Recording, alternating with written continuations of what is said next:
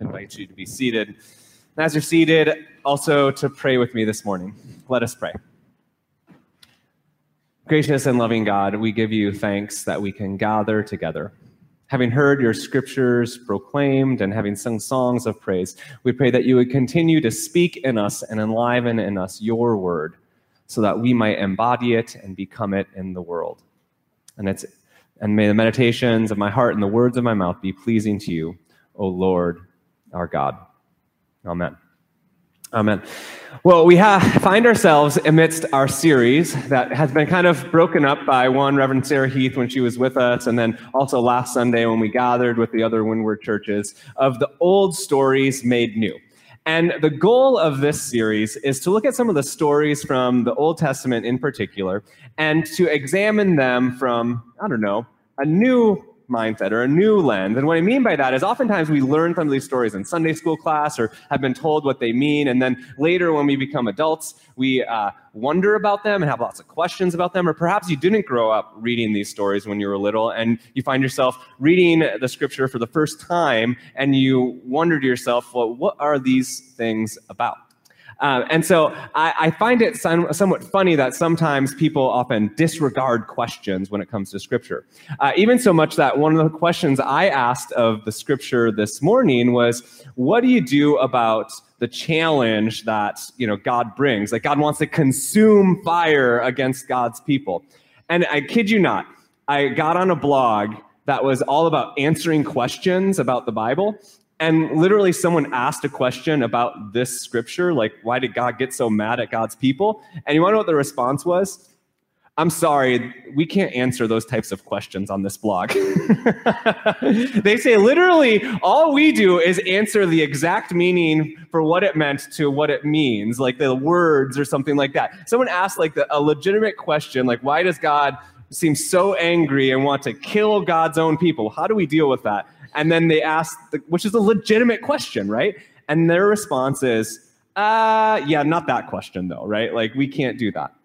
I don't know if any of you have ever felt like that within the context of your faith tradition, that you find yourself asking a question and you feel kind of, you know, out of place for asking it, and you're only met with like, that's the wrong question to ask though, right? I mean, has anyone else felt that? Like you felt like you're the one that's trying to like mess things up, or you don't have to make it so complicated, or whatever it is. But I remember, and I've said this before, that one of my most pivotal church experiences, I was in the midst of undergraduate, studying the Bible and doing all sorts of things. And I think it was the same semester. I've told this story before. I went and I was invited because I was a Bible student at Azusa Pacific University, which is a private Christian school. And so me and some other colleagues, as well as some other private Christian school kids from Southern California, from like Biola and Westmont, we were all gathered together for this guy that was refuting Dan Brown's book on the Da Vinci Code, right? I don't know if you ever heard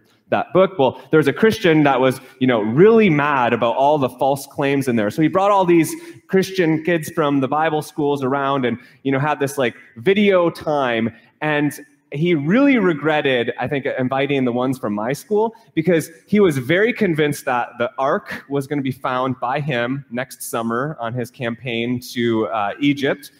He had all of the reasons why everything in the Bible was factual and exactly what it said. And then there, me and some of the other students would raise our hands and say, well, what do you do about the inconsistencies that are within Scripture sometimes, right? Like, what do you do about the fact that John the Baptist was beheaded in two different timelines within the New Testament, or that there's two different creation stories? And literally, we saw the final product, and none of me or my friends showed up in any of the videos that were there for it, right? Because we had way too many questions, and they were clearly suppressing. They stopped asking, you know, for our responses when we would raise our hands. Like, they didn't want our questions, and they didn't think that they're appropriate for their Bible study videos that they were going to present throughout the entire nation.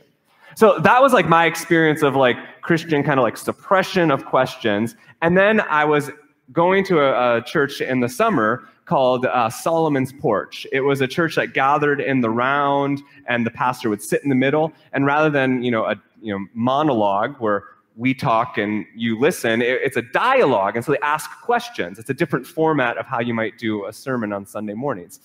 And I remember it was the most refreshing experience I had within the church, because all of a sudden the pastor stood in the middle and he said, we find ourselves in the midst of a series about talking about hard things within the Bible.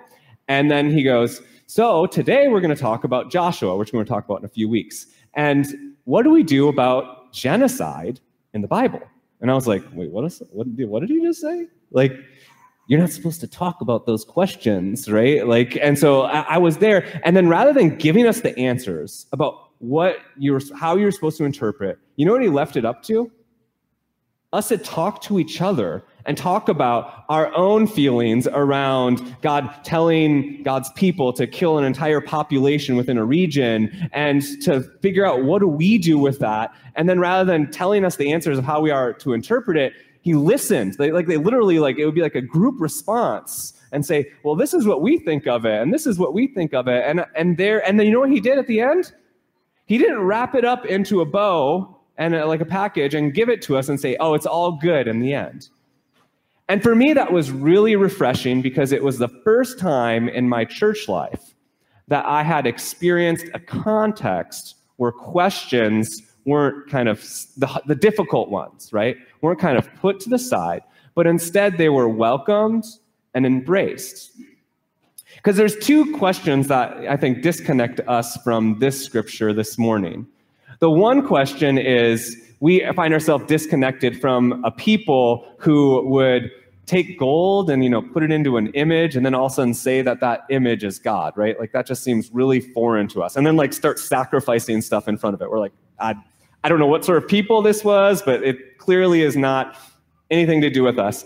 And then what I didn't read is the latter half of this scripture, right? And so God's anger kind of comes down a little bit. So he was going to kill all of God's people, but instead God just kills a lot of God's people, right? So the latter part of this verse is that the Levites are then commissioned to go and take care of the people that, had worshipped this false idol. And so although God didn't destroy all of God's people, there is still some very problematic portions within this text, right? And this would be the reason that as a Methodist pastor, one of the frequent questions I have is, what do you do with the God of the Old Testament compared to the God of the New Testament, right? I can't tell you how many times I've preached on a scripture like this morning, or about Abraham and Isaac, or any of the difficult texts, and then someone just says to me, this is why I can't read the Old Testament. And they're flat out, I just can't read the Old Testament. I find Jesus's words meaningful, and, his Sermon on the Mount, I can, stand in line with, and I can just, follow the New Testament, most of it. But the Old Testament is just really difficult for me. The Old Testament is really... So if you find yourself having that feeling, especially when you open up the Bible for the first time, that's okay. I've had that before. You are not an unfaithful Christian. But let me kind of work through it with us just a little bit with us. Because one of the things that at least has brought me some resolution is that, remember a few weeks ago when we talked about creation story. We talked about how, the Bible is not, and I know that this might be offensive to some people, but the Bible was never meant to be the historical factual account of how all things came to be from the beginning of time until Jesus comes. That's just not the intention ever of how the Bible was written or why it was passed down. In fact, for so many centuries within the life of Judaism, of God's people, the Bible was passed down orally, is what it says. So orally is like the traditions. They would tell their stories. How many of you were with us last week and you heard the Tongan community that was singing the music? Do you know they didn't have any sheets with the music that they had? They just started singing, and they all knew the words. They weren't looking at their hymnal, and they all knew the chords, and they were in harmony, friends. I mean, they were beautifully singing. And I worshiped at a church I was the pastor at a church at Kilohana in Hawaii Kai. We had a Tongan congregation.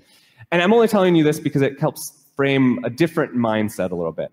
Is that what I learned when I was pastor of that community with the Tongan ministry that worshiped there, is that our Tongan brothers and sisters tell their stories via song.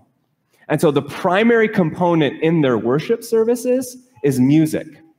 And when you go to a funeral service, they have like a 5-hour wake, no joke, 5-hour wake. And they would just like different communities from all over the islands will come and kind of represent the family. And the entire time, they're just singing. Song after song after song. And when there's a small bit of a lull, a leader from one of the communities will start raising the voice of a hymn. No one has a hymnal. And then all of a sudden, they all start knowing it.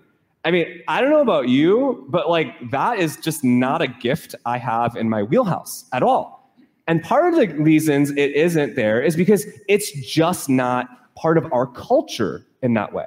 We can sing hymns, but like the ingrained nature of singing and telling your story is part of our Tongan brothers and sisters in Christ culture as they worship. Part of the culture of the tradition that was passed on was to share the stories of God throughout the centuries. They would tell the stories over and over and over again until finally it made its way to paper. But they did not share their stories to tell how things happened or why. They told the stories to remember, as Michelle danced to in her song, their identity. Their core foundation of who they are and whose they are. And so when we look at Scripture, there's pieces that are historical, yes. There's pieces that are also within the genre of myth genre that are trying to shape us by the stories that they give. There's poetry, there's song. There's all sorts of pieces within the Bible, but especially when we look at the Old Testament, one of my recommendations is to look at the Old Testament within the arc of God's history, not just individual commandments and moments that we see. Because the thing is, friends, is did you know that the Bible was written by people? Did you know that? Yeah, it was. And even there's Christians that will say that it was written and it's God's word, right? Okay, but it was still written by people. And here's the thing as a Methodist, and this is one of our core values, is if you don't know what Methodism is, and you stumbled in here this morning or stumbled online with us, I'll give you a little bit of it. We believe in something called the quadrilateral. Why is a math term as part of our core beliefs? I don't know, but it's there. Ultimately, we think that Scripture is an important place to start. It's very valuable. But we also recognize that there are real people that wrote it, right? And that those people were limited in some capacities. They're not infallible people, and that they were limited by the time and place of which they wrote it. And in fact, the tradition of interpretation on the Scripture is also limited because there's different ways in which people perceived the world. And the different way you perceive the world shapes how you perceive the Scripture. We also believe that our personal experience matters. So no matter what has happened in all of tradition, your story matters with how you interpret God and the Scripture. And similarly, we believe that science and archaeologists, they're not trying to refute God, but in fact, they're adding to this like beautiful mosaic that is God's masterpiece. It's not, and if it creates a challenge for us, then let's not separate those questions out and just say that we shouldn't talk about those. But let's like find a way to constructively bring them in so we can have faithful conversations for how we move forward. And so if you look at Scripture within an arc and you recognize that infallible people have written pieces of the Scripture, you might begin to see some turns within the Scripture, especially throughout the Old Testament, that ultimately proclaim something more than a vengeful God who wants to get God's wrath on God's people for doing wrong things in life. In fact, over and over again, when we gather around the communion table, we tell this. Every communion Sunday, I tell a broad story called The Great Thanksgiving. And if you read it, you kind of get the feeling of how many times we mess up. You know, we make mistakes, and then God continues to be faithful and continues to try to turn us back away from our mistakes. And, you know, one of the things I think in 21st century is that we can find ourselves so, like, kind of practical and logical, that, you know, we think that some of the stuff in the Old Testament is just that in the Old Testament. But let me tell you the story a little bit differently from the vantage point, perhaps, of the Jews of the time that were leaving the place from Israel. They had been taken out of Israel, where they were, or sorry, out of Egypt, where they were in bondage. And for us, we see it as, how do they not continue to believe in the God who parted the Red Sea? But they were taken out of Egypt, and they go out through the Red Sea. All these miracles had happened, but they're now away from the place that they had grown. All the food, all the community in which they had, only to be finding themselves wandering in the desert. And mind you, when they were wandering in the desert, they had no image of a God that they were to follow. In Egypt, God was everywhere. It was put up on the statues. In fact, Pharaoh was the God that they knew that they were supposed to be called to follow. And so they were shown who God was and where God was. And in the desert, all they had was this like smoky cloud and this like pillory fire. And then all of a sudden, the guy who like takes them out of this place just abandons them for a month. And he leaves them and just kind of makes them eat the like, you know, morning bread, the flaky junk that they've been eating every day, and then the birds at night, you know, and so here we are, we were better off in Egypt. At least we had someone, a leader, right, guys? At least we had someone to follow. They wanted to see God. They wanted to know that they had someone they could follow. They wanted to know that they at least had a leader. And so they take their gold and they give it to Aaron, and they say, here, Aaron, just do something with this. And that seems really foreign because of the sacrifices and the idols, but, you know, we find ourselves 2,000 years after Jesus. And how many of you wondered, when am I going to see God? In person, in the flesh. Perhaps when you're going through a crisis in your own life. Perhaps when, you know, everything seems to be crumbling down, and you wonder yourself, when is God going to show up? When's that audible voice? Don't worry. And you wonder to yourself, when will I have this experience of seeing God? When will someone take me out of this place that I'm in into the land that was promised to me of blessing, of milk and honey, just flowing in abundance and just prosperity? Where is my God? And how many of us have turned to something else? Not intentionally, but perhaps we think to ourselves in the midst of a crisis, well, if only I had more money, right? If only I had more money, life is going to be better. Or perhaps you think to yourself, if only I got that promotion, or if I moved up that rank, everything's going to be better. They're not going to move me again. I don't know what it is that we look for sometimes, but we think that this will be our life's answer, right? And that if this will be the life's answer, and that we're going to follow this. Or perhaps, you know, it's more, you know, we put our emotional energy, and friends, there's no judgment. I went through an emotional roller coaster this past year. We put our emotional energy on the team winning or losing on Sunday or Saturday, right? I know that sounds crazy. Duke lost in the Final Four, friends. I put a lot of emotional energy. It seems silly, but we put emotional energy into sports. Did you know that? And like the day after my team loses in the Final Four, like, do not talk to me. I barely can show up on Sunday morning and smile, right? And it seems really silly, but there's something in you that loses in that moment. We create for ourselves things to follow all the time in our lives. It's going to take us from the land that was to the land that will be to come.